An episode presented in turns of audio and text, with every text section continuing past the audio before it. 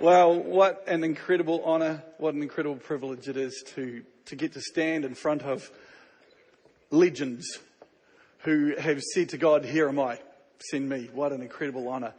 And uh, just to clarify, the one mountain that I did climb uh, was Mount Tapuae-o-Uenuku, which is Maori for footprint of the rainbow, and it is the mountain that Sir Edmund Hillary used to practice on in the weekends. Um, but I didn't make the summit. If you've ever done any mountain climbing, at any moment the weather will come in.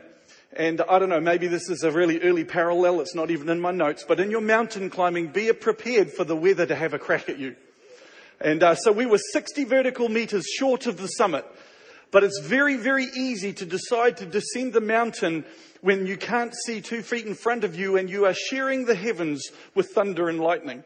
Makes it very exhilarating. But Kiwis are known for adrenaline. So, uh, hey, before we go anywhere else, why don't we just uh, gather our thoughts, gather our spirits. Let's connect with the throne room and the summit of heaven, eh? Come on, let's just uh, still our minds, still our hearts. Father, help. Lord, we, uh, we know in part, we understand in part, we do our best, but actually, God, you wrote the book, and that's the book we want. That's the plan we want. That's the blueprint we want. And so, come, Holy Spirit, we give you unhindered access. We recognize your absolute authority in this place. And Lord, I do have my notes, but you hold time. And so, uh, Lord, what I speak, I pray something, somewhat of it may plant in our hearts. Lord, in the Old Testament, they chiseled it in stone and wrote it on parchment. In the New Testament, we hear you write it on our hearts. So come and grab a Sharpie, Lord, and write all over our hearts this morning, I pray, in Jesus' mighty name. If you agree with that, please say amen. You know, there's been a lot of talk over the last couple of days about mindsets, about understandings, about perceptions, and uh, my, my message is going to be no different. But um, just to give a little bit of perspective and perhaps maybe link this Kiwi, sort of, with you. Um, my uh, my mum used to be a nurse in Alton. Is that how you say it? Alton, Alton, Alton, somewhere down south anyway. And uh, I'm I'm actually I'm actually English assembled and Canadian delivered. If you can figure that one out. All right, so uh, I'm yeah I'm English assembled, Canadian delivered, and I now live in New Zealand. So I'm up for the next chairman of the UN. Um, and, uh, but you know, when my grandma came out to New Zealand for the very first time, many of her family were petrified. And she was like, why, what are you so worried about? And they go, please, please be careful. And she's going, why? And she goes, a wave might wash across the country. Just like that completely went over your heads right there. I want to tell you that 60% of our nation is mountains higher than 5,000 feet. So it would be a rather large wave.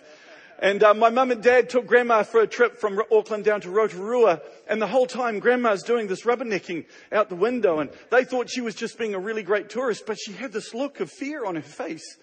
And mum turned around and goes, Mum, what's wrong? And she's going, I'm just trying to see if there's any dinosaurs behind the hills. And she, mum's going, Mum, there's no dinosaurs. They're all dead. She goes, what about people who still wear grass skirts? We, we've been a country for a little while, not quite as long as the UK, but we have been a country for a little while and we are relatively modern. So, uh, this morning, if you're taking notes, and you should do because you're leaders, navigation takes imagination. That's what I want to share with you this morning. But before we go with that, I just want to make you a little bit jealous. This is where Suzanne and I live. Um, this is what we see. The top picture is the, the front entrance to our complex. And I didn't build it, but I have the incredible, incredible honor of sitting in the office of a leader and a leadership team who had a vision to build a complex that would change the face of the community outside the town boundary, and the town has now enveloped us. This is the, this is the complex that Ian Bilby and his team built back in the late 70s and early 80s. And uh, this view, well, that's what Marlborough looks like for a, a, good part of spring and summer with the Wither Hills in the background. But uh, Suzanne and I have two incredible sons who are married. They're both pastoring in their own right. On the left is our oldest son, and on the right is our youngest son. And we have two brand new grandchildren. So we are, we are, we are a growing family. We got Theodore on the left, who's 11 months old, and Kira on the right, who is about, she's two weeks old. So uh, she was just born just before we came out to the UK. So our hearts are full right now. Our hearts are full. When I received an email from uh, Pastor Chris giving me the brief on what we're going to do today and the theme of your conference, Imagine. Uh, honestly, guys, I, I, just about blew a circuit board. I was like, Imagine? I can do that. You just need to ask my wife. She saw it and she was like, oh, he's going to have so much trouble with that. I, am a, I'm a really visual sort of guy. I, I have this 25 screen Cineplex that runs 24 7 up here. And I, I think, imagine, oh man, I can so do that. And as I was thinking about this conference and as I was thinking about what was likely to be shared in the different sessions, I began to think about what, what God had given us. And I believe that God has given each and every one of us an inexhaustible gift, and that gift is imagination. I want you to think about this. How could any, oh, it's gone. How could any of those paintings be done? How could any of this stage set be done? How could symphonies be composed or cathedrals be built without someone first being able to imagine it?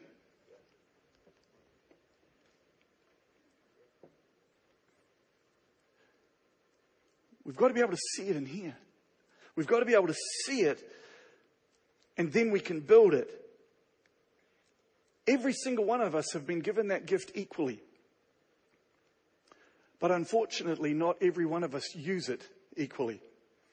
In fact, if I may be so bold, some of us have lost the ability to use it.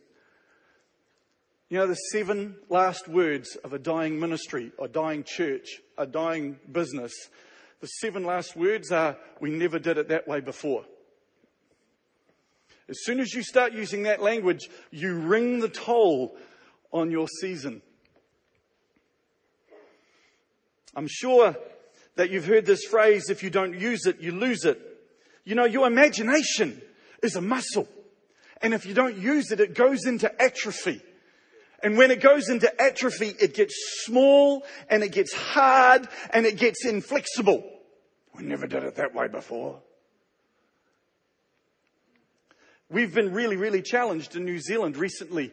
Um, when Kevin and Margaret Pete came out to us a number of years ago, um, they, like, as I was sharing at the, um, in my welcome in the business meeting, they still are the first international speaker that we've had that we had done an earthquake drill during the church service. And uh, just recently, um, we experienced the largest earthquake we had ever experienced. We had a, a 7.8 where um, Uh, you know, we were, it was, uh, our house was shaking so violently that we literally couldn't walk. We were hands and knees crawling out of our bedroom while stuff was flying off our duchesses and down in my office down the other end, bookshelves were coming down, things were coming off the wall and we spent three quarters of the night wrapped in a big quilt underneath our dinner table, just riding out all the aftershocks. And it has literally forced New Zealand into rethinking our building codes. It has forced New Zealand into rethinking how they do their roads and where they put the railway lines. And, and uh, you know, it, it, there's some things that happen that just make us rethink. And if we don't, then we recede.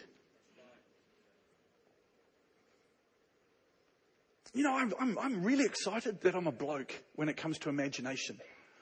You know, as a bloke, a, a stick can be a sword, it can be a bazooka, it can be a lightsaber, or it can be Gandalf's stuff, you know, you shall not pass. I mean, come on, where I live, it's the home of Middle Earth.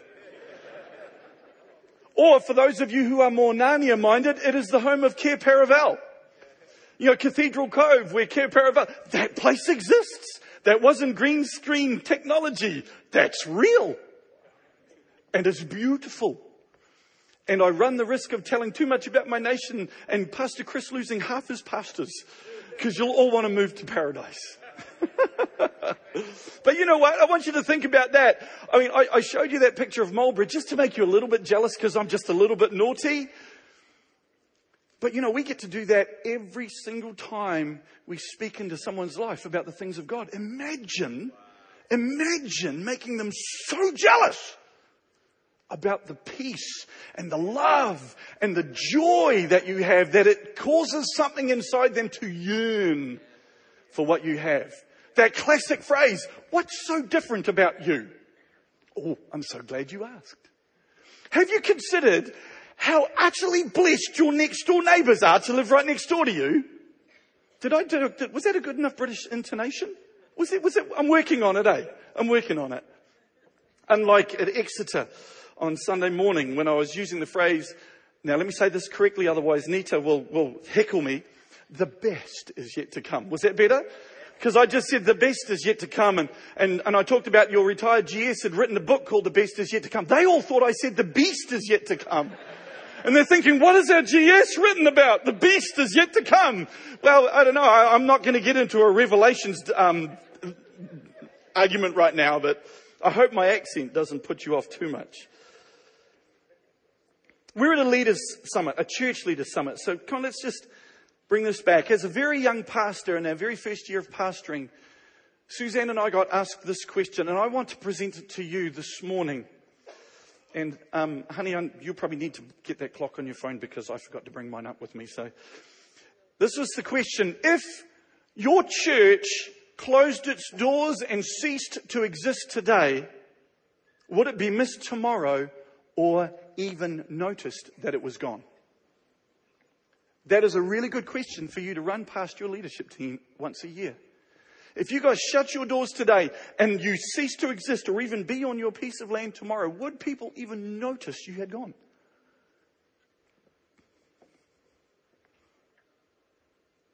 Just got very quiet.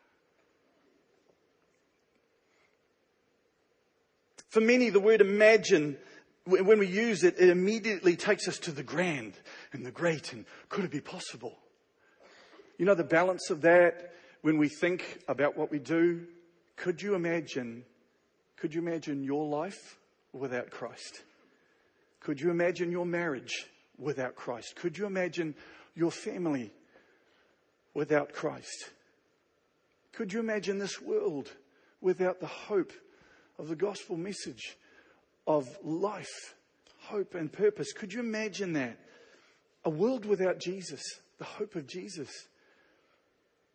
if that doesn't stir us, then we need to call the medics and get the paddles. Because honestly, I, I mean, you know what? I don't have enough faith to be an atheist.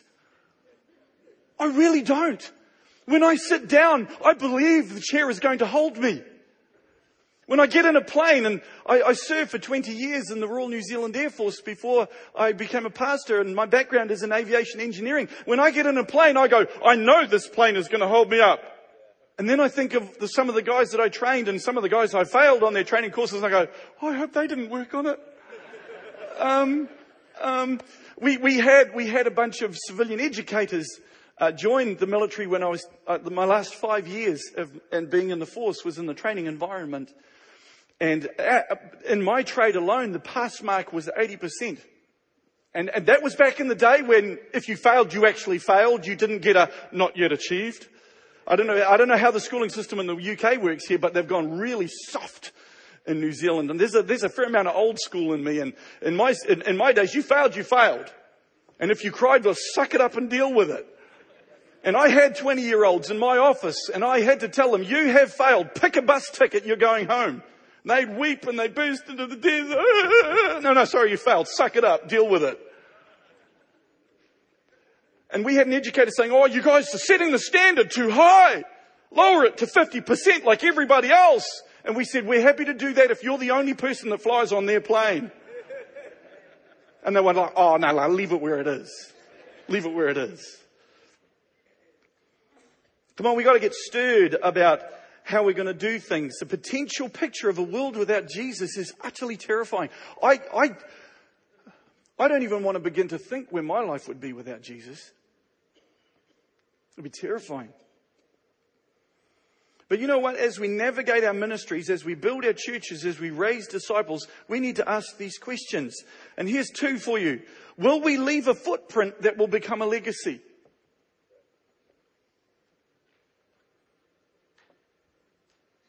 And will we build something for a generation that you and I won't see?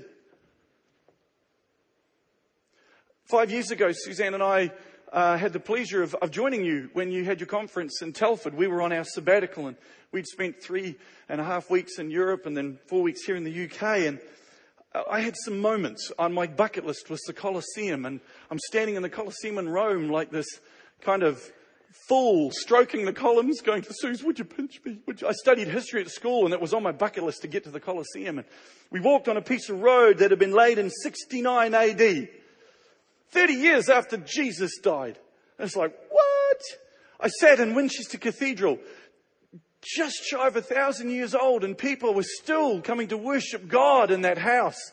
And it made me think about our building, which was built in the late, late 1970s finished and opened in 1981. I thought, number one, A, will it still be standing in a thousand years? In New Zealand, I'm not too sure with all the earthquakes, but, but the second question was, if it is still standing, will people still come and worship God there? Will you build something? Will you dream something? Will you enact and, and empower something for a generation that you may not see? See, this is not about my world and my empire, I, I just, I, I felt so challenged following Tim and Laura. I was like, I got to get up after those guys. But actually, you know what? Like I said yesterday, we got to take some brave pills and put our big boy pants on because what they're saying is true. As a pastor of a church, I've got to take some risks and I've got to, I've got to get some 16, 17, 18, 21 year olds preaching in the pulpit that I have held for 15 years. I, I just appointed for the very first time last year my first elder under the age of 30. And oh, the politics. Oh, he, he will make a great elder in about 15 years. And it was like, are you kidding? You'll be dead and he'll be my age. Yeah, we get hung up on the phrase elder. Elder does not mean age. Okay? It means gifting and calling and ability and governance. And you know what? There are some 20 year olds out there who can teach us some stuff. Like I said in the business meeting, you know, we've got, we've got people in our churches, in their businesses who have got, they, they manage 20 million or 20 million pound accounts and they hire and fire, but we don't think they're good enough to even open the door for our guests. It's like, really? No wonder they leave. Imagining is risky. Navigation takes imagination. Our nation was initially populated by people who had to navigate by the stars. And you know what? The heavens move. And they had to navigate by a moving sphere. I love that, that word at the end of Tim and Laura's session, movement. So, so, so, so good. You know, when it comes to imagining the sky is not the limit, our brain is. We're a people of faith, yes? Oh, flip, we should hold an altar call right now. are we a people of faith? Come on, UK, are you faith filled people? I heard louder sounds than that at Exeter City versus Carlisle United. Shame on us. no, I, no, I'm not, I don't want to heap shame on you, but I do want to turn the flame up under you. The Bible doesn't talk about faith only, does it? It talks about faith and I know people, I know Christians who operate like this. Faith without hints is dead.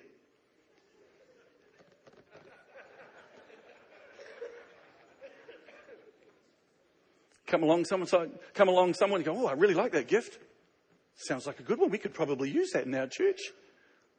The person's left standing there. Are you offering me a job or are you just jealous? You know, faith without works is dead. We've got to put some nuts and bolts on this. So let's get practical. Next month, the Lions tour New Zealand. Yeah, that was really British. Yeah. That wasn't British at all. Come on, where are the West Ham United fans? Yay. No wonder you're not the top of the league. Where are the Chelsea fans? Oh my goodness. Okay, is this a rugby town? Where are the Lions fans? Thank you. Oh, we're there. We're there. You know what really excites me about two of the best rugby teams in the world meeting? All Blacks versus the Lions because I don't class the Wallabies or the Springboks anywhere near the best right now. Every time I see a news item of these rugby teams, what do I see? I see them passing, kicking, running, tackling, scrummaging. I see them doing the basics over and over and over and over again. Tiger Woods, in his heyday, one of the greatest golfers of the world, he would say, I don't practice to get it right. I practice so I don't get it wrong. Are you doing the basics and doing it well?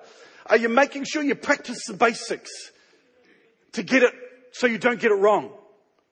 When it comes to navigating mission and ministry, we are called to do, we're not called to do anything new. The issues and the problems we face are not new, but they are packaged in a new way. Old fashioned problems still need old fashioned principles to deal with them. But I'd like to suggest to you that those old fashioned problems are packaged in a new way. So those old fashioned principles need to be packaged in a new way too. A good friend of mine, he is the retired GS of the New Life Churches of New Zealand, has this quote that I love. It's, his name's Pastor Bruce McDonald. He says this, methods are many, principles are few. Methods may vary, principles never do. Ecclesiastes chapter 1 verses 9 and 10. What has been will be again. What has been done will be done again. There is nothing new under the sun. Is there anything of which we can say, look, this is something new? It was here already long ago. It was here before our time. You know what? Our churches have never ceased to be a center of hope.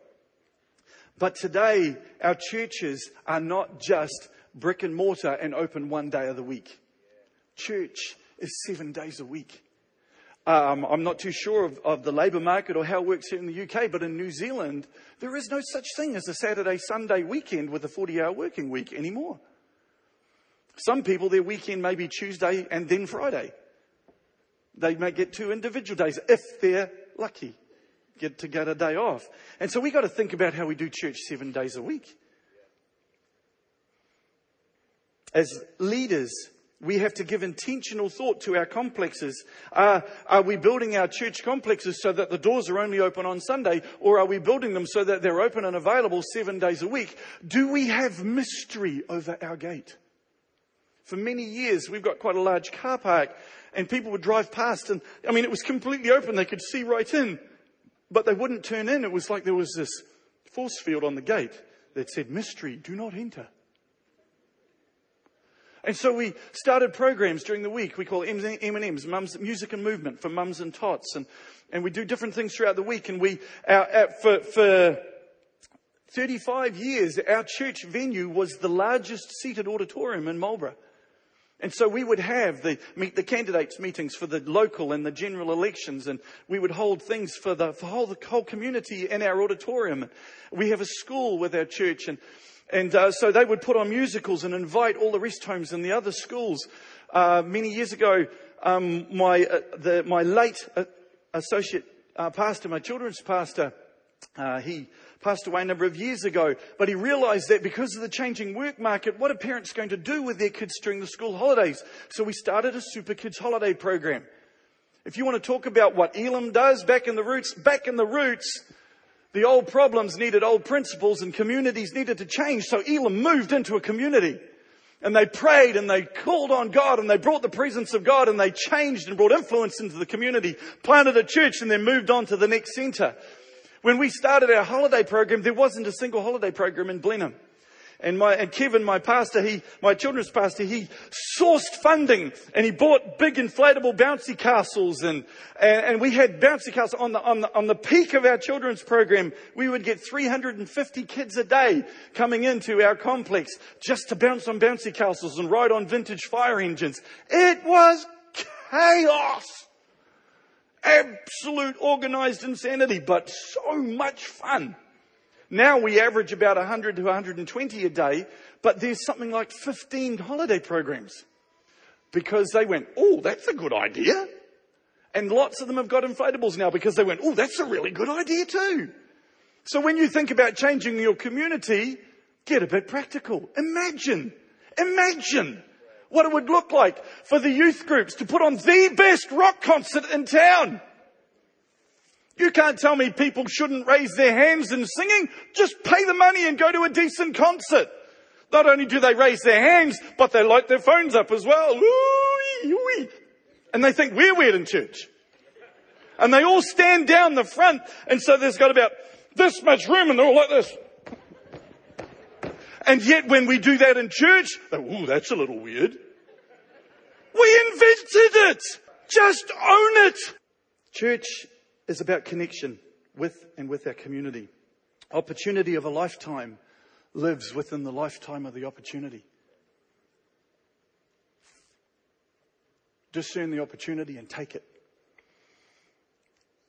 We've, uh, very quickly, we've had to go on that. I'm really excited about what's being led here because we've been on this journey. What does Elim look like? How are we supposed to behave?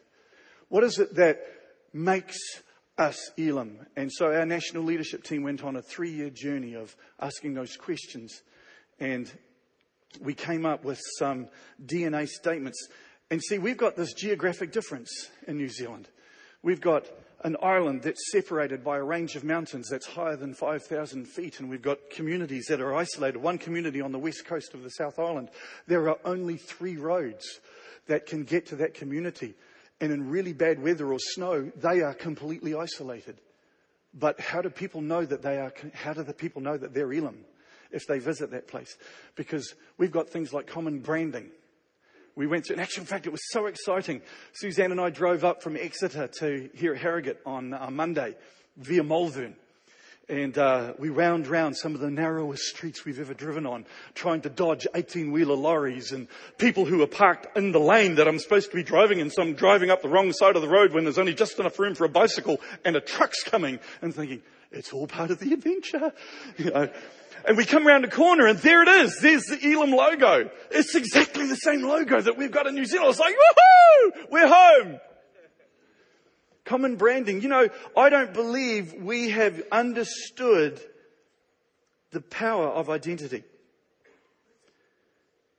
Because in a nation, you know, I don't know whether you'll know this, but New Zealand is actually geographically larger than the UK by 24,000 square kilometres. Thing is, you've got 59 million more people living here. I mean, our sheep count doesn't even come close to that.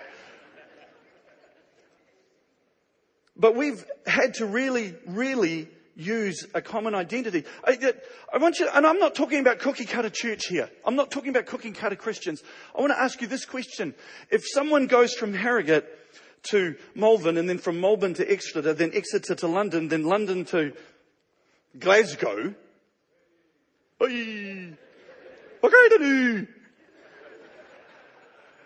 Will they recognize an Elim church? See, here's this. Acts chapter 4 verse 13. The members of the council were amazed when they saw the boldness of Peter and John, for they could see that they were ordinary men with no special training in the scriptures. But they also recognized them as men who had been with Jesus. Are you recognizable, Elim, UK? And before anyone starts to stand and get British and defend your individuality and your uniqueness,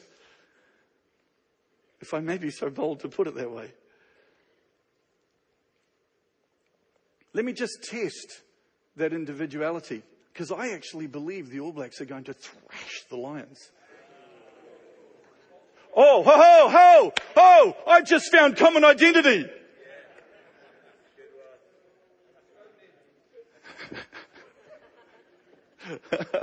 I did that on purpose. Because whilst we tried to protect our individuality, you know what? Actually, we all got a, a linked identity. There are many people here who are Lions fans, and good on you. Get noisy. And then weep quietly. Anyway, um,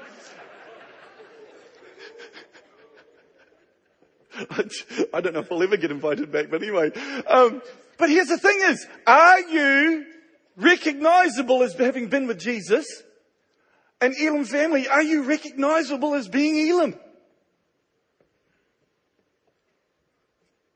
Just asking. What does Elim look like? Well, how does it behave? We've got common branding. We've got a, a nationwide family DNA. That uh, actually, if you want to, um, Steve, if you want to just go right to the very last slide, please. Uh, we spent three years, and this is what it looks like. We are the church that welcomes as family. Invites people, is relevant and expects breakthrough. And each of these have got an action point. We have fun. 360 degree honor. We accept everyone, but not every behavior. We do life together. We invite people, be yourself, sow the seed, make the big ask, share your God story, is relevant, saying things on Sunday that help people on Monday. Be authentic and real, excellent in presentation, always learning. And then expect breakthrough. Worship genuinely, pray relentlessly, believe for miracles. Everyone is a minister, fully formed, devoted followers of Christ. Because you know what? Without the presence of God, we are just a groovy club that for some reason meets really early on a Sunday morning. Why would we do that? Except for the fact that we're gathering in the presence of the Creator of the heavens and the earth. And it is Him and Him alone that transforms from the inside out. Let me just share one story as I, as I bring this into land. I've been so excited about hearing that phrase so many times this, over the last couple of days because I use that phrase at home and people just think it's because I've been in the Air Force. Maybe I'm tapping into my British heritage. We've got such diverse churches in New Zealand, and it's no different to you here in the UK. But one of the things about our common family DNA and our common branding means that there is an undeniable link through identity. I have a church in my region as, as, as one of the NLT. I, uh, we, our NLT members also do our regional duties and pastor our own church because we've only got 39 churches in our nation as opposed to 600 something like you. Um, but one of my churches is on, that, on the northern outskirts of Christchurch City. Christchurch North, Belfast, Elim Church. Uh, and Pastor Stuart McClellan, he's a great guy. He's totally hard case. He's probably could be second cousin to David Campbell. I don't know. He's, but anyway, he's got that same sort of wit. And uh, he's right on the edge of the city. And he really wants to put a big sign outside his church that says, last point to meet Jesus for 365 kilometers. I, I, encouraged him to do it, but it might upset the Anglicans across the road. But anyway, um, but here's the thing. In Blenheim, we have a, a, drug and alcohol rehab centre, and we have many of those clients come to our church, and they see our logo, and they see how we behave, and they get on the bus and they leave Blenheim, and the bus drops them. The, literally, the bus stop is right outside the door of their church, and they look up and they go, it's an Elim church. And they walk in the church and they say to Stuart, hey, do you know Tom Hatch?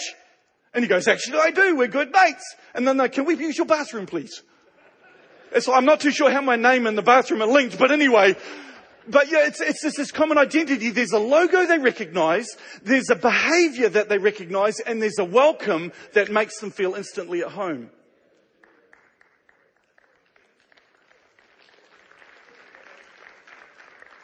If people trav- travelled from central city London to outer outskirts Ireland, would they realise that they've just found another extension of the family?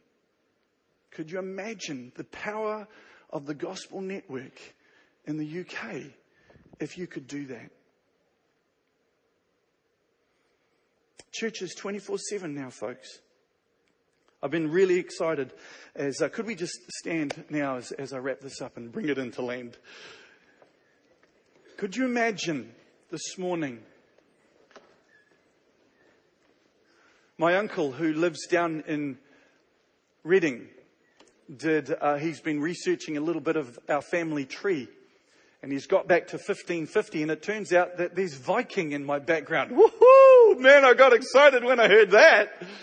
It explains a lot of things, especially when I go berserk. But anyway, um, could you imagine, can you imagine the spiritual family link across the face of the UK. If people visit one place and they get a touch from God and they go to another city and there's a logo that I recognize, it's a sign. And they walk in and they feel the same Holy Spirit and they go, are you guys connected? We're family. That answers so much.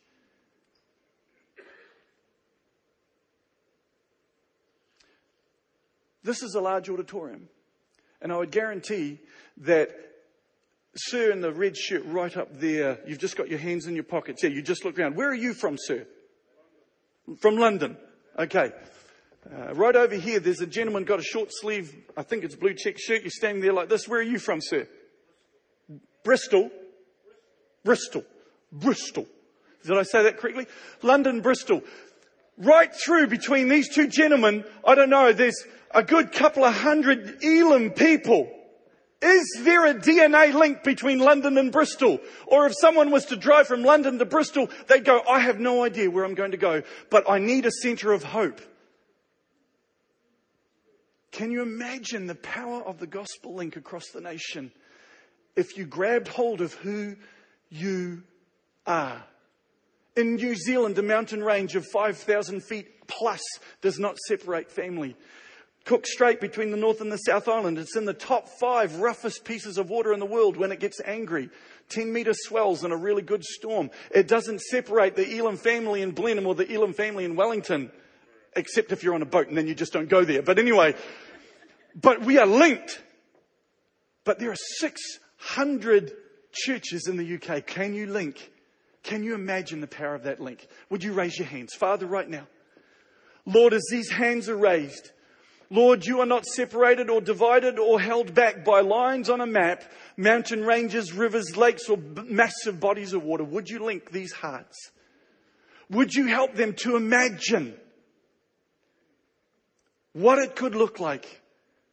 And then when they say yes and amen, it means yes, so let it be. Help them to step out with their faith and connect it with the works and let there be a synergy and an extraordinary supernatural explosion of hope across this nation throughout the Elim family that would change the face of one community, then the next community, then the next. Let it be like a catalytic collision of hope and faith and purpose in the name of Jesus. Bless this people. Lord, I ask now that you would do an extraordinary work of linking, building, joining, and connecting in Jesus' mighty name. Amen.